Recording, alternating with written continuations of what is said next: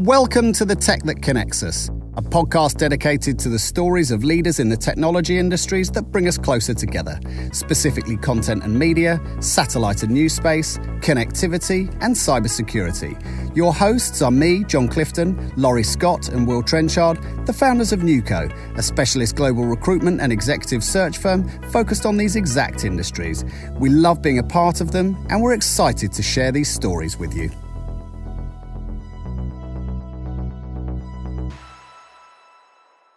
Welcome to the Tech That Connects Us. Your hosts today are me, John Clifton, alongside Will Trenchard, co founders of Nuco, and we're delighted to be joined today by Joachim Bergman. Joachim's early career started at Ericsson. Like many joining them, he held a few different roles before finding the area that would define his specialism, in his case, broadcast and media. By 2010, he was head of their TV practice and ended his time as COO of Ericsson Broadcast and Media Services, playing a key role after their acquisitions of Technicolor's Broadcast Service Division and shortly after Red Bee Media. After a bit of time out, food, wine, and bikes, we'll hear a bit more about that later. Uh, Joachim joined Amino, and following their acquisition of 24i last year, he now holds the dual role of co CEO and COO. Welcome to the show, Joachim. Thank you. Thank you for having me. Pleasure, pleasure. So, uh, Joachim, you and I have known each other uh, probably for about a decade now. Um, but one thing I've never, never really asked or never um, necessarily understood is after your studies, you joined Ericsson and spent some time there. Um, but what led you into the world of broadcast and media? Well, it's a good question. I think firstly, um, I actually um, migrated from Finland to um, to Scotland for a second degree in 97. So from 97 to 98, I attended University of Strathclyde. Um, and um, actually, it was the time when you get kind of fixed internet with Ethernet in your dormitory. So I, I was browsing a lot of jobs and and I found uh, different things. I could have worked at JP Morgan as well, but I found that you know Ericsson sounded very cool at the time because it was mobile phones and GSM. So I got kind of recruited into there, and um, and it was an amazing journey. I mean, I, I had the pleasure of working in in the phone side. You know, this is pre Sony Ericsson. Um, worked on GSM, 3G infrastructure, and then more and more going more towards the sort of services led uh, portfolio we had with billing systems and, and provisioning systems and and so on things. And then you know in 2007, Ericsson started to do media, and I think the reason why I kind of stuck with that is because I I have a I have an interest in in in, in entertainment and and and and and the actually the arts as such, you know, TV series and and what to watch and how it's done and how good it is and so on. So and also I was started to sell mobile TV already in 2007.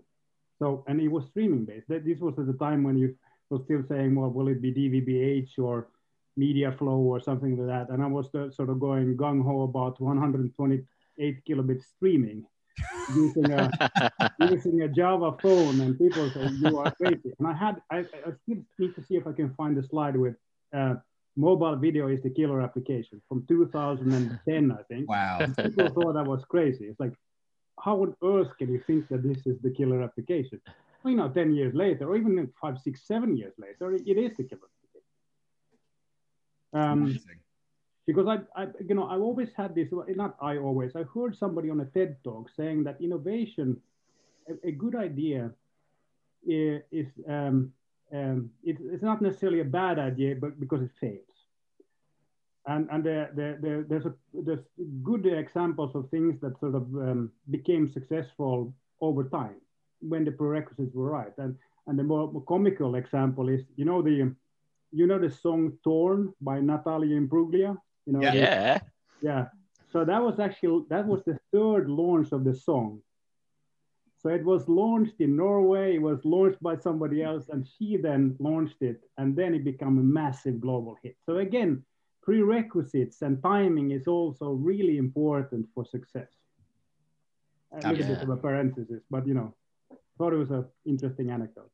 Definitely, definitely. I, I, remember her very well. Great, great, great song. Um, having having spent so much time within Ericsson and, and, done so many different things, worked in different groups, when you're looking back, do you have a favourite time or, or, or memory?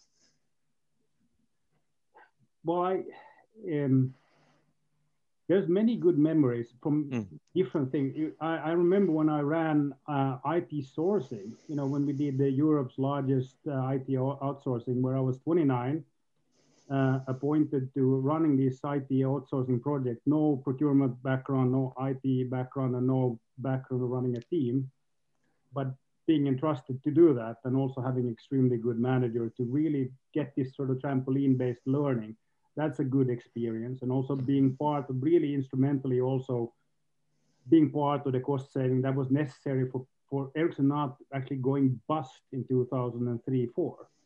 Uh, so that's one. The other one, I would think also when we, um, we set a quite clear strategy for, for the media at the time when we were doing the North, Northern Europe and um, media practice uh, about certain things that we would win. One was the MTV Media here in, in, in Finland, uh, Finland MTV3, the uh, broadcast media outsourcing, which took, took us four and a half years to kind of close as, as a wow. deal. And, you know, finally wow. doing it, you know, yeah, yeah, great satisfaction to do. Yeah. You know, there's other things as well. We built uh, the first uh, DVB-T2 network in the world using a mobile network, SFN technology um, uh, on a VHF uh, frequency, which our customer DNA won two IBC Innovation Awards for. That was in 2010. A lot, of some really good memories in, in, in pushing the envelope, so to speak. Yeah, no, for sure. Well, I mean, some some great responsibilities and, and some phenomenal achievements there, and you know, throughout the career in, in lots of different things. You touched on great management. Um, who's been the biggest influence on your career? Do you have a mentor or other people?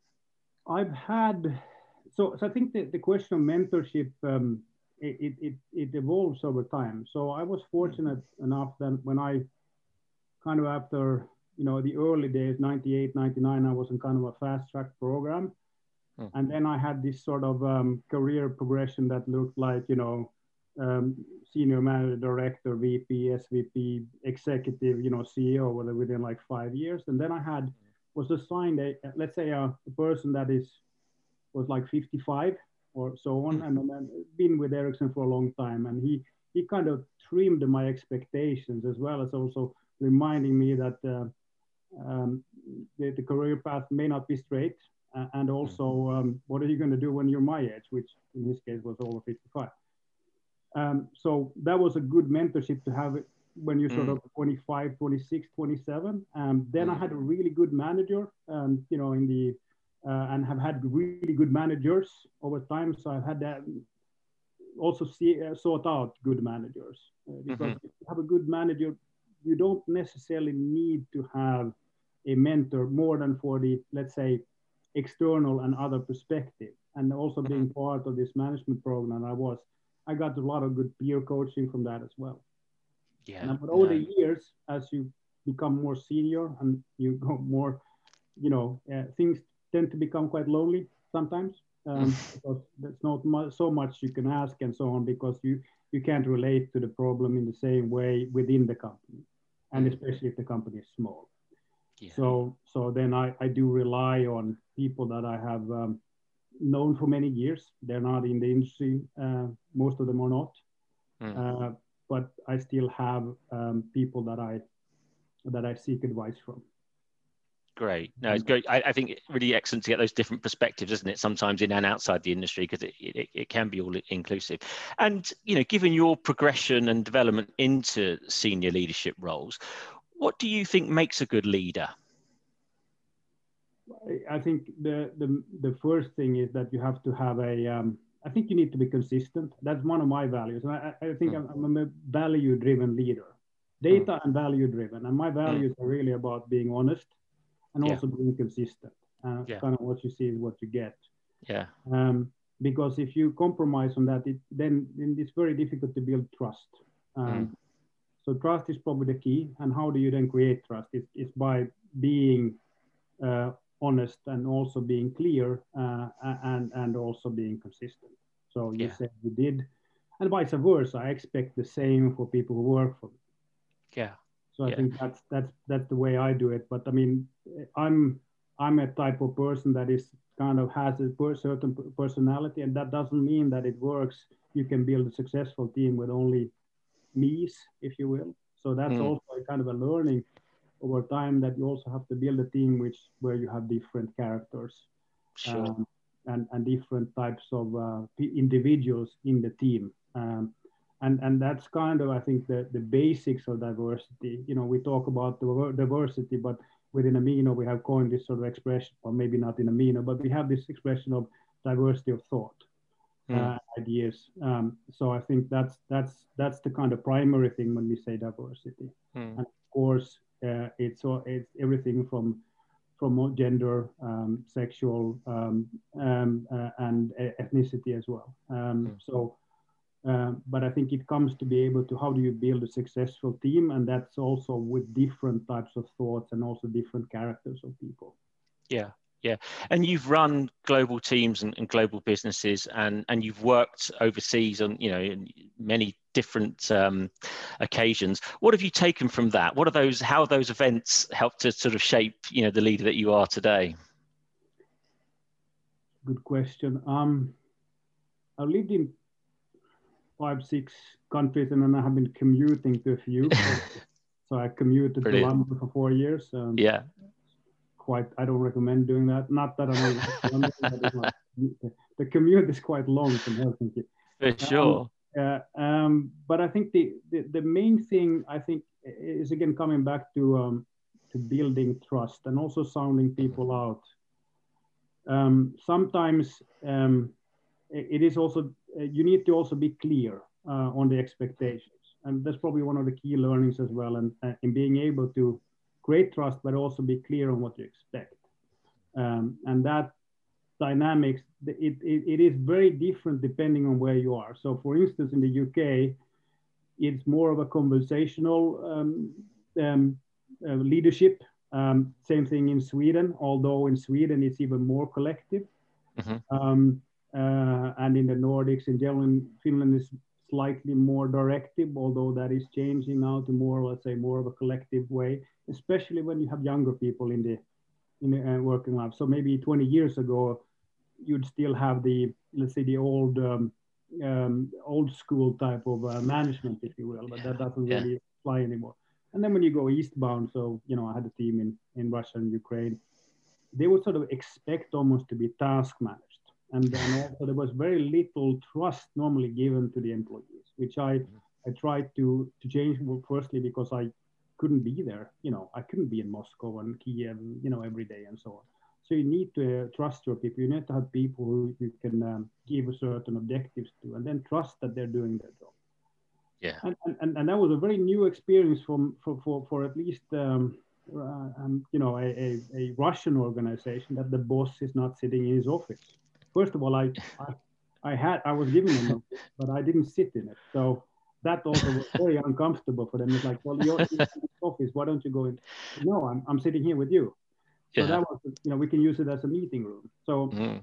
this more about the boss is not the one sitting in the office where you come and ask question or you're getting told what to do. Mm. No, it's, it's a some, some great uh, great examples there and some fantastic experiences. Um, so we've heard about uh, Joachim's career and, and, and progression and, and looked uh, looked back at the past. So that brings us nicely to the present. So um, you know, for, for you guys having only acquired 24i last year, you've had to do a lot of integrating of the two companies between 24i and Amino uh, during a pandemic. How has that been?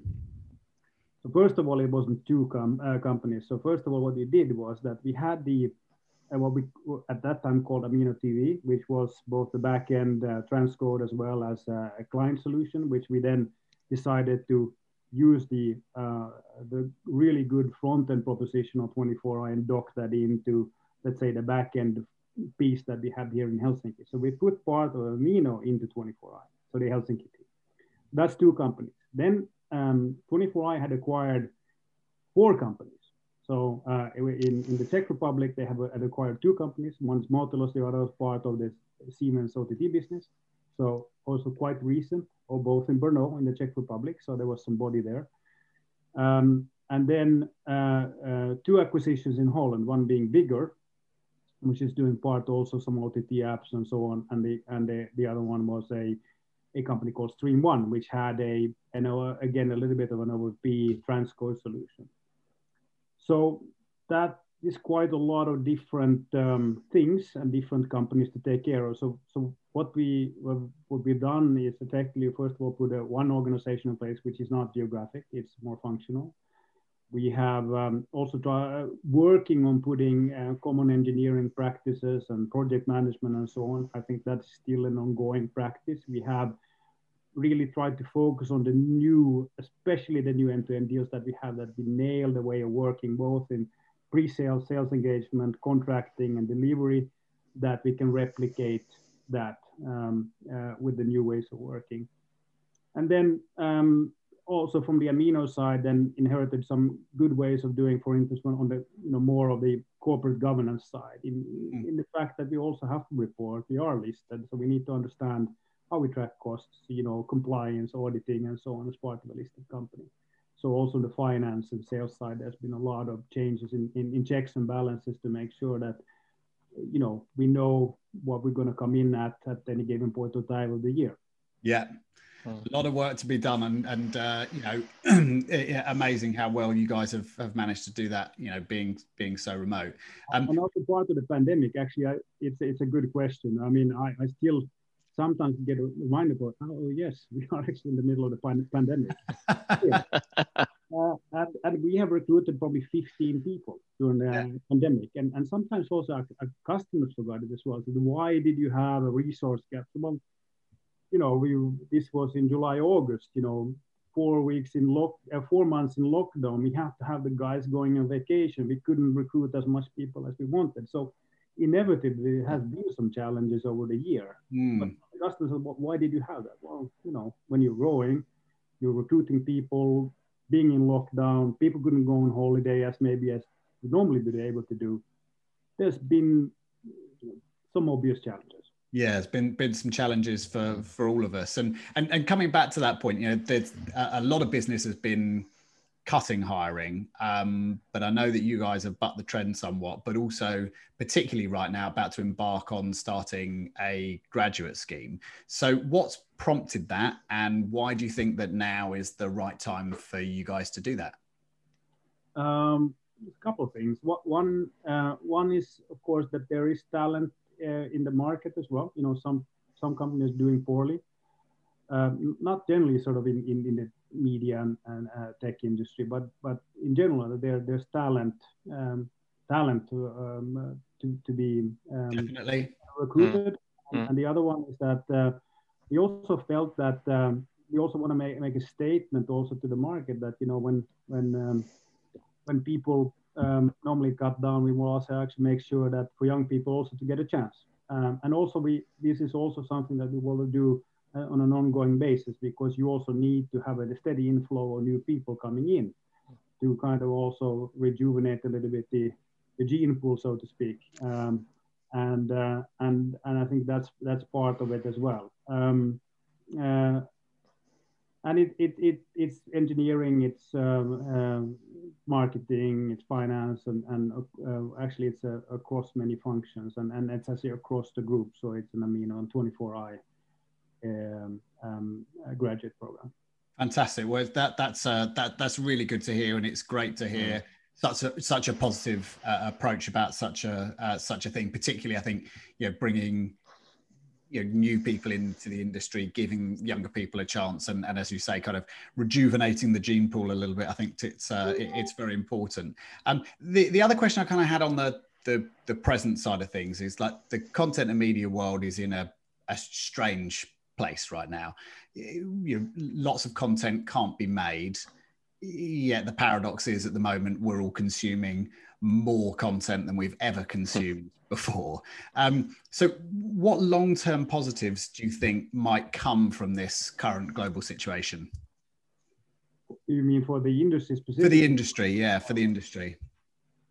Long term positive. Well, uh, I mean, there's there's a couple of general themes that I think is is is, is positive uh, as such, and that's that's the fact that in general for for staff that you i'm hoping that we can have more flexibility in the way we work i mean that i would like to call that out first because i think Definitely. there's been a culture of having that you have to go to the office and it's it's kind of that's how we are effective and so on and i think the pandemic has really has highlighted two things one is that uh, you know that's not necessarily needed but it also does highlight the need for being together more even more so in yes. particular when it comes to solving things which is across teams and also things that are more difficult in terms of ways of working and processes and so on. So I think that that that's one thing, but it's here to stay. I don't think that we will be certain everybody will go to the you know five days back into the office. Everybody that's probably not going to come back. Um, in terms of um, TV and media um, or video, um, one thing that I, I, I see which is um, uh, I think uh, I don't see if you see that in the UK, but definitely here in the Nordics, we see that linear TV advertising is actually dropping off a cliff. If you you seen the quality of the spots even on prime time, it's it's um, you can really now during the pandemic see that something's broken. You know, you would normally not see these type of spots during prime time as you do now. That could create quite some interesting uh, shifts in in in um, in the paradigm. And I know that there's, you know, the likes of Pluto TV and so on, you know, trialing the the AVOD type of uh, OTT service as such. I think um, that is an interesting approach as such. Um, and I think you're probably going to see more of these type of things coming in where you blend in linear and, and, and trying to get um, a better monetization of advertising in video, which is not necessarily the, let's say, the old school linear. Mm. And the other one that I see that is, um, I think um, we haven't come to the revolution yet, but we do see that there's a lot of people now subscribing to one, uh, two, three, four OTT apps, and you know just yeah. getting more. The question is how sustainable is that over time? Uh, where, when is that going to say, well, actually, it's going to go back to kind of what it used to be, like you know, you had your subscription and your bundle. Yeah. And who's going to take that role? You know, uh, we had a a seminar. Well, well, a year and a half ago where we, we actually looked at a few scenarios. One is the super aggregation role of the operators that they can mm-hmm. take, which I think technically is possible um, already today. Um, and you see some some signs of that, for instance, DNA in Finland bundling Netflix, and you have um, similar things with Sky, etc. That yeah. you see that you see that super aggregation being one possible uh, trajectory. The other one is, of course, that the likes of Amazon or even Facebook or or Netflix doing that, that they become the super aggregator. Um, and, and again, you know, Netflix is trying the, the linear channel in France or yeah. the type. Yeah, yeah. Is that going to be something? Uh, to me, uh, I think it will be depending on the market. Where you have a homogeneous market like the US, I think it's much easier to get scale. And also, it's not they're also completely vertically integrated. Some companies are completely vertically integrated in, in the US, so it probably also can create different dynamics. Whereas in Europe, it's more fragmented. So, and also with a, the history of very strong free-to-air broadcasting and, and public broadcasters. So I don't think that will go away. So the question, will they be uh, something which is more European-led? I mean, there's even been uh, lobbying within the European Union about, you know, bolstering, protecting uh, broadcasting and the public and the kind of local broadcasters as well to take a type of thing. But if they do that, I think they also probably need to collaborate more. Yeah, uh, very, very, very interesting. And um, I know Will's got, uh, got got a few more questions around uh, around the future as well. Absolutely, yes. Thanks, John. Um, one one topic which is uh, it's a big topic for, for the whole planet and not just the, the industry is around sustainability. Um, what are your thoughts on how this can be addressed or, or maybe led by the, the, the tech industry? Through investment, I think the the, the thing is that um, uh, in general, when I see and, and actually uh, me as a as a private person, Hmm. Uh, and I think as us as, as private people, uh, if you direct your money towards something which is more, let's say, sustainable for the planet and, and, and, and consumption, I think that's hmm. also the way you you drive the market. And, and that's hmm. also how how you should lead the development in such a way that um, that you invest in things that are more sustainable. Mm. When it comes to the media and entertainment industry, mm. um, you could say that on one hand is not so um, um, so bad, if you will. Mm-hmm. But actually, when you look at data center and cloud infrastructure and so on, when you mm. think about the streaming aspect, I think there's a lot to be done there. Uh, mm-hmm. Forward, you know, how you know is it sustainable that you have all the servers running 24/7?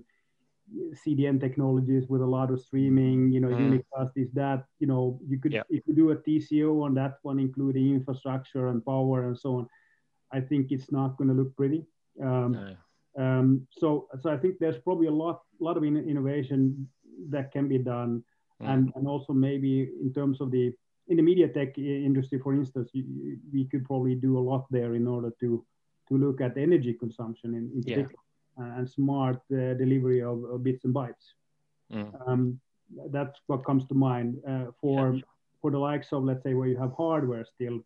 It's about making sure that you have transparency in your supply chain, making sure you have auditing, making sure that your suppliers have um, uh, fair and equitable um, terms um, mm. and so on. So to be able to mm. have that sort of uh, backed up and you, you, you are contributing to um, the complete supply chain being, let's say, um, uh, um, not sustainable, but sustainable in the sense that they are uh, um, responsible suppliers.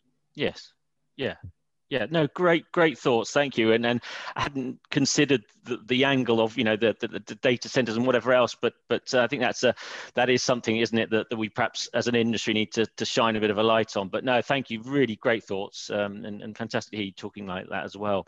Um, in terms of the future, then, in, in, and and thinking about the consumer again what what does the consumer experience look like in the future and what technologies will will shape that do you think um, that's a, well. I, I, think again it it it depends on on um, uh, which segment we're talking about, or even age, right? So you have, I think you have a certain age group that will would like to have. Um, they're perfectly happy with what they have today for, for some parts of that, and then, mm. then you have some that are extremely progressive. Mm. So it will go toward more towards um, uh, streaming for those, but then I think when you're looking at the the, the people who are sort of uh, um, less than 18 years old, I think mm. the jury is out on what that will be. There's kind of two questions here, and I, I you know, I, I, normally quote Mark Ritson from London Business School on this thing. With he has this Mark Knopfler, uh, Mark Knopfler theory. Uh, which is quite interesting. He's sort of, and he, his, he, his Mark Knopfler's theory is the following: is that when he was 25, he hated Dire Straits and Michael. you know, who, who on earth would do that? And you know, and he, he compares yeah. that to consumption of TV and media. So yeah. What, what, a lot of the analysts are saying like well you know you have the millennials and they basically they do tiktok they do youtube and mm. you know uh, they're not going to subscribe to any any paid service going forward because that's what they do and you extrapolate that type of behavior mm. in in in eternity mm. But the Mark Knopfler theory, and you can probably find that online as well, is that people get older and the behaviors change. So you know you're not you're not out. Well, now you're not out in the bars so much anyway. But normally um, you have a completely different behavior when you're 20, 25. You're not in watching television. You're not doing gardening, and you're not you know listening to Mark Knopfler. So the other type of kind of um, you know thesis is that people will get older behaviors will change and they will like to consume a certain type of entertainment service which they actually pay for yeah um, and I think that's probably where it's going the question how will it look like um, uh, that to me is a good and i think that you know we're coming back to the super aggregation who's going to take those things but i don't think it's going to be you having to have 10 different apps that you you consume on, on different devices and so on. I think the big screen is going to be uh, still important for a certain age yeah. group, complemented yeah. by more and more viewing and continued more viewing on a mobile mm-hmm. device. Mm-hmm. Um, this thing about being able to sort of triaging screens, you know, this thing about having that you talked about, you know, you have Formula One, you have the driver here and the, um, and, and the, the race on. Yeah. Not so sure about that. Um, that okay. that's something that you know it's a little bit like 3D as well. You know, nothing. You know, we we, we had 3D and and oh, that was not um, um, not really happening. Then we said, well, it's going to be 4K and UHD. Mm. Uh, yes, probably, but if you still look at the production cost of those type of to, to create live events for that, um, it is still quite expensive. So I think once you go full IP all the way, there's mm. probably uh, and you solve the CDN and delivery question. Yeah. I think there's of course people who wouldn't like to have UHD or who wouldn't like to have 8K in the future. Sure, sure. But it's going to take time. You know, I think we barely got HD uh, rolled out, right? So yeah, yeah, absolutely. And what about things like AI and AR and, and other technologies like that? Do you think they'll they'll have a, a bigger part to play? Well, certainly on operate, we already have it. In you know, mm. if you look at AI in operations, and you know, if you also look at analytics and so on. I mean, that's that's already happening in terms mm. of you know, also content rec uh, recommendations and and understanding user behavior, and also yeah. in in understanding where problems are in solutions and so on. That we, we are already working with that. Yeah. And I yeah. think that's just going to be more and more makes it part of what you do. A, a and B testing using AI. Um, different profiles and different UIs depending on who you are and what moods. Mm. You could even see that, like, okay, you know that this person has had a shitty day, so then we change the UI, we change the concept. I, I, I, think that's probably going to be a reality. Um, yeah. And, so and virtual reality, um, I think go back to the mobile, you know, my mobile streaming type of thing, you know, mm. uh, immersive experience yes, of course, that will happen. The question is, mm. how will it happen? Yeah. The Oculus, I think people say, oh, this is not so good with this Oculus thing. This is going to be sitting on top of that.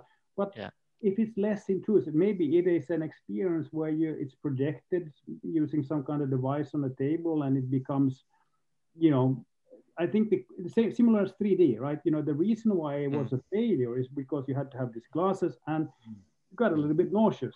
Um, so it's not a great uh, kind of user experience. Mm. But there's no point in that. Uh, there's no doubt that um, uh, uh experiences will be more immersive, where you call mm. it VR or something else. Um, don't know. Um, mm. But there's certainly, I think that's going to be something will be, which will be reality in the future. Ah, exciting times then for, for the consumer, just harnessing all that brilliant technology. I, I can't wait. Um, one thing we'd all like to see more of in the industry is um, is diversity. What's your take on on how the industry can encourage greater diversity? There's been a few. Um, I think you have some women in tech. Um, so there, there is uh, in, in women in broadcast and so on. So yep. there are some initiatives there. Yes. Yes. In general, I would say that, and this is something that I also already at Red Bee, which where we were fortunate to actually have a very good talent pool from the start, particularly in broadcast operations. So, mm. so it kind of strikes to me that there has been certain roles within broadcast that has been always prone to be more equal, if you will, and also attracted a lot of, let's say, female talent mm-hmm. um, for some reason, whereas in some roles, not really. So, so for us as leaders in the industry, we also need to understand how we can create a larger talent pool over time, because I think that's the only way we're going to have a, a, a, a and, and that's just for, let's say, the gender question. In terms of cultural um, and, um, and ethnicity, ethnicity, we, I think for, we are quite a good example of that. Uh, we're kind of there in general. So look in Helsinki, uh, we're 12 nationalities and 24 people. And uh, I can tell you people are not coming here for the weather. I have three lamps on right now. really, really dark. So, uh, so, so that, I think that's a good start. Um, mm-hmm. uh, and, and with more and more possibilities as part of the pandemic as well, people can work from anywhere. So we have, for instance, hired a person out of Colombia now. Uh, because, for instance, on Roku, it's difficult to get talent. So we hired somebody out of Colombia, uh, also a, actually a female developer. Mm. not that that was a criteria; she's just an awesome developer. So, mm. so, so I think that also creates, with the acceptance of remote working and also with tooling that we have, also it creates more opportunities for, let's say, leveling the play, playing field of talent. Mm. Yeah, uh, and equally as well to re, uh, to retain, because then also you are competing with others can, who could do the same. Yeah, sure. totally agree. Totally agree. Um, and, and sticking on um, diversity, you know, you you work for Ericsson for a long time, which is a, a famously very diverse organization and takes diversity and inclusion yeah, very, very seriously. Um, from your time there, what, what do you feel that they did they did right um, as an organization and, and how did they manage to achieve it from a D&I perspective? Well, they started very early. So I think um, um, the questions that were raised already then were questions that I think other companies uh, started to raise probably five, six, seven years later. And it was also done actually with, with driving, you know, also targets to what you'd like to see within different, um, in the talent pool. And also in terms of succession planning, that there was special attention on, on uh, when it comes to, to uh, uh female leaders. That's how it was done there. Um, uh, I'm not sure that, you know, in terms of, um, I think I believe in equal opportunity. And again, it, it comes down to being having a, a, good talent pool, good managers, and being able to sort of have an equal playing field and also to attract. Because we also need to ask ourselves in general in tech is that why doesn't it attract 50 50? Yeah. It's a, it, I think it's a fair question. I mean, um, um, uh, not to say that uh, you know I'd like to see uh, that, but we also have to question ourselves: Is it because we're a particularly male-dominated uh, industry? I don't think so. Um, um, and and you know, going back to Ericsson, it could also be because also because it um, Ericsson is Swedish; it's a very collective uh, society. So that kind of helps from a cultural uh, point of view. But you can also see there different parts where where it was difficult to get the talent pool. I mean, you know, look at development in general. It does mm. not attract by history um, so much. So I think there you need to start with, with you know, um, this um, attraction on, on you know school uh, in school what is considered actually being um, uh, uh, friendly and, and and and interesting and um, um, and and it's a it's a fair question. I don't have a a good uh, question why, for instance, the talent pool on where you have, you could argue that in the Nordic countries you have a equal playing field uh, for, well, the more of an equal playing field uh, than uh, mm. many other parts of the uh, mm. world. And you still see quite an unequal um, um, flow of talent into certain roles, mm. where you have equal, uh, almost equal opportunity, I would say. Yeah. Um, I'm, I'm generalizing, but but yeah, of course. Uh, still, the, I would say that you look at most uh, um, kind of statistics on on on diversity and and general sort of social acceptance. I mean, the Nordic countries come up high, um, but you still have certain parts, um, certain uh, um, job categories where it's still, I would say, I would say even worse than other parts of the world. Yeah, yeah. Yeah, it's it's a fascinating thing. I mean, one one thing that and and you mentioned it uh, kind of towards the beginning of this conversation, but one thing that's come out a lot when we've been asking people during this uh, podcast series is that yeah, it's diversity of thought that's that's key and and it driving business value. Um, what what are the key benefits as far as you're concerned in terms of diversity and what it can bring to a business in terms of value? Well, it will, it will drive, definitely drive different perspectives and, and, and different decision making. Because if you have different people who think in different ways, that's why I came back to what kind of leader are you and what, how do you, do, and then if you don't, you normally tend to hire people that are similar to yourself. Mm-hmm. So unless you put on, that on the agenda, then then of course you will be hiring people that are like yourself. Yeah.